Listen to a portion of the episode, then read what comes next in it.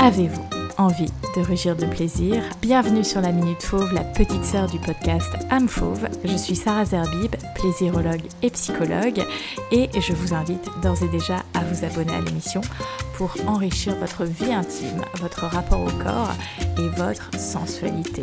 Je vous laisse avec l'épisode du jour.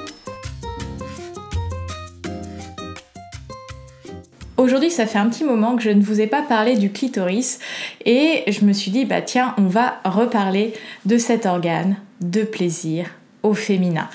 Le clitoris, c'est le seul organe dédié au plaisir féminin. Il y a d'autres épisodes de la Minute Fauve sur ce sujet que je te mettrai en box de description. Et qu'est-ce qui m'a donné envie de reparler du clitoris dans la Minute Fauve? C'est parce que j'ai reçu récemment une question sur Instagram sur pourquoi mon clito est douloureux quand j'ai des rapports et notamment quand j'ai pris beaucoup de plaisir. Alors je me suis dit, la meilleure façon d'y répondre, c'est de le faire dans le podcast en vidéo. Alors, il faut savoir déjà que d'un clitoris à l'autre, il n'y a pas les mêmes sensibilités. Il va y avoir des clitoris sensibles, très sensibles, hypersensibles, et d'autres qui peuvent supporter euh, une stimulation plus importante. Et ce que je constate dans la vie intime, dans la sexualité en général, les hommes ont tendance à stimuler le clitoris toujours de la même manière sans vraiment se questionner si euh, il y a d'autres façons de faire, si c'est ce qui donne le plus de plaisir à sa partenaire. D'ailleurs, assez peu pose la question bah, qu'est-ce qui te fait plaisir? Montre-moi comment tu as envie que je te touche. Et il y a plein de techniques pour stimuler le clitoris et notamment le gland du clitoris parce que c'est la partie la plus visible, la plus accessible et la majorité des hommes vont y aller soit avec les doigts, soit potentiellement avec la langue lors d'un cunilingus. Mais dans cette variation doigt-langue, il y a très peu euh, d'inventivité. entre guillemets si je peux me permettre et euh, c'est ce que j'avais envie de partager ici alors déjà quand tu stimules le clitoris de ta partenaire pose-lui la question comment elle elle le stimule? Est-ce qu'elle a des préférences? Et puis n'hésite pas à essayer différentes techniques, c'est-à-dire au lieu de juste, euh, entre guillemets, euh, frotter euh, tes doigts de manière circulaire sur, le clito, déjà pars à sa rencontre, c'est-à-dire pose déjà juste tes doigts pour que le corps aussi de ta partenaire puisse se détendre sous toi, essaye des variations de pression avant même de faire quelconque mouvement circulaire, et puis un élément fondamental. Il y a beaucoup de gens qui vont y mettre de la salive. Alors oui, la salive, ça va humidifier, mais ça ne va pas venir lubrifier. Parfois, la lubrification naturelle n'est pas suffisante. Moi, je le répète et je le répéterai, investissez dans un bon lubrifiant, ça changera toutes les sensations au niveau de ces pratiques masturbatoires mutuelles. Et euh, quand on a un clitoris sensible, ça va complètement changer la donne. Même quand on n'a pas un clitoris sensible, ça va vraiment amener beaucoup de confort et décupler le plaisir sans avoir les inconvénients des euh, frictions, des sensations d'échauffement, de frottement. Pareil avec la langue, c'est vrai qu'on a tendance d'avoir euh, le partenaire entre nos jambes essayez l'équerre. Essayez l'équerre, vous allez voir, ça fera des sensations beaucoup plus euh, intéressantes. C'est-à-dire, ta partenaire reste allongée et toi, tu te mets à angle droit. Et en fait, tout simplement, les mouvements de notre langue euh, spontanément vont de bas en haut. Et en fait, le clitoris préfère être stimulé comme ça. Mais si on inverse, bah, du coup, tu vas garder le mouvement naturel euh, le plus facile pour ta langue tout en stimulant de manière optimale le clitoris. Donc voilà petit tip pour vous, euh, messieurs mesdames, enfin en tout cas les personnes qui pratiquent le cunilingus. Pourquoi le clitoris finalement à un moment on va ressentir de la douleur alors qu'on ressentait du plaisir?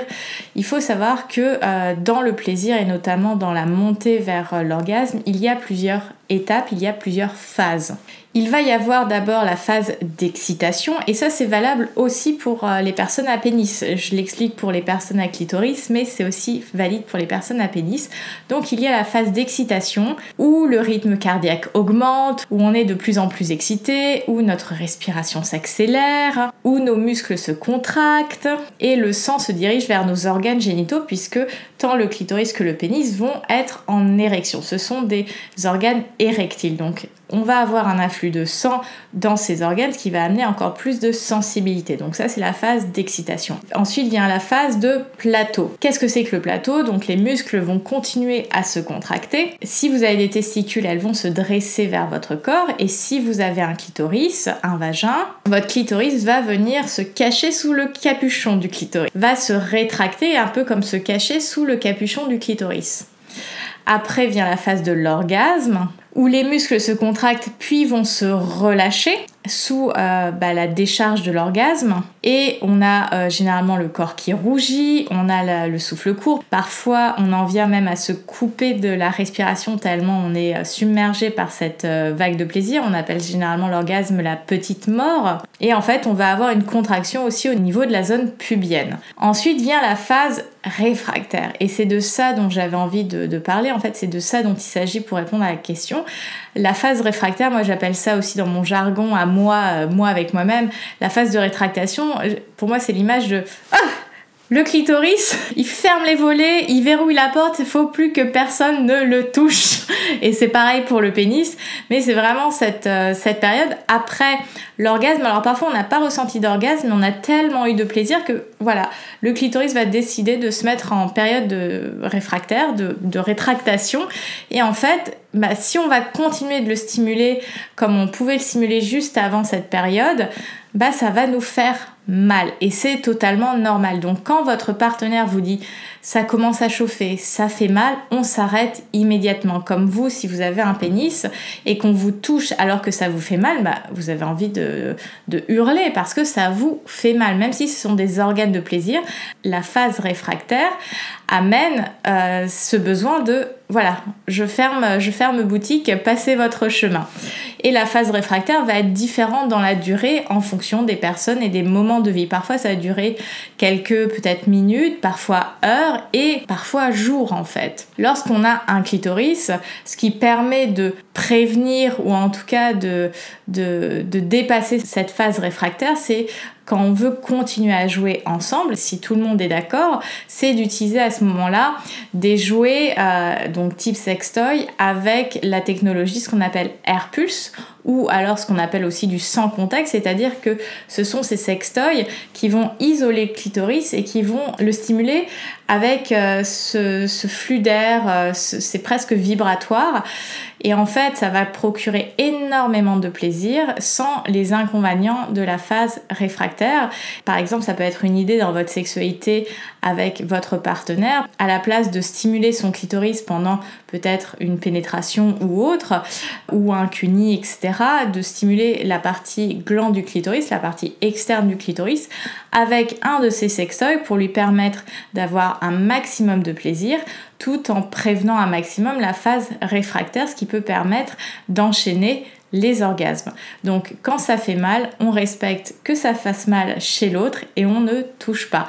Euh, et ça, ça va être vraiment euh, personnel. Euh, vous pouvez demander à, à, votre partenaire, que ce soit homme ou femme, quand il y a eu beaucoup de plaisir, quand il y a eu potentiellement orgasme, est-ce que je peux continuer à te toucher ou est-ce que tu préfères que je mette ma main ailleurs tout simplement. Je veux dire, la rencontre intime est un espace qu'on co-crée et pour co-créer cet espace dans de la bienveillance, dans, dans du plaisir, c'est de communiquer. Donc quand quelqu'un te dit ça fait mal, c'est juste que ça fait mal. Et le but de l'intimité, de la sexualité, c'est qu'on prenne du plaisir après quand ça fait mal, tout le milieu euh, BDSM, mais sans forcément voilà la fessée, le fait de mordre, etc. C'est autre chose. Mais quand un organe dit on ne me touche plus, on ne le touche plus. Voilà ce que je voulais vous partager aujourd'hui dans la Minute Faux. J'espère que ça vous aidera à mieux comprendre ce qui se passe dans votre corps ou dans le corps de votre partenaire. N'oubliez pas de partager ce podcast sur les réseaux sociaux, à euh, vous abonner tant à la chaîne Amfauve que sur les réseaux sociaux et euh, cette émission. Vous retrouverez tous mes liens dans la box de description de cet épisode. Et puis je vous le rappelle, si vous êtes en région parisienne le 27 juillet, à 19h, j'organise la première conférence de plaisirologie autour euh, de la thématique bien vivre les applications de dating et la sexualité 2.0. Donc je vous attends pour cette euh, conférence euh, à Paris pour encore plus mieux vivre votre vie intime. Je vous souhaite une très belle journée, à bientôt, libérez votre version fauve et rugissez de plaisir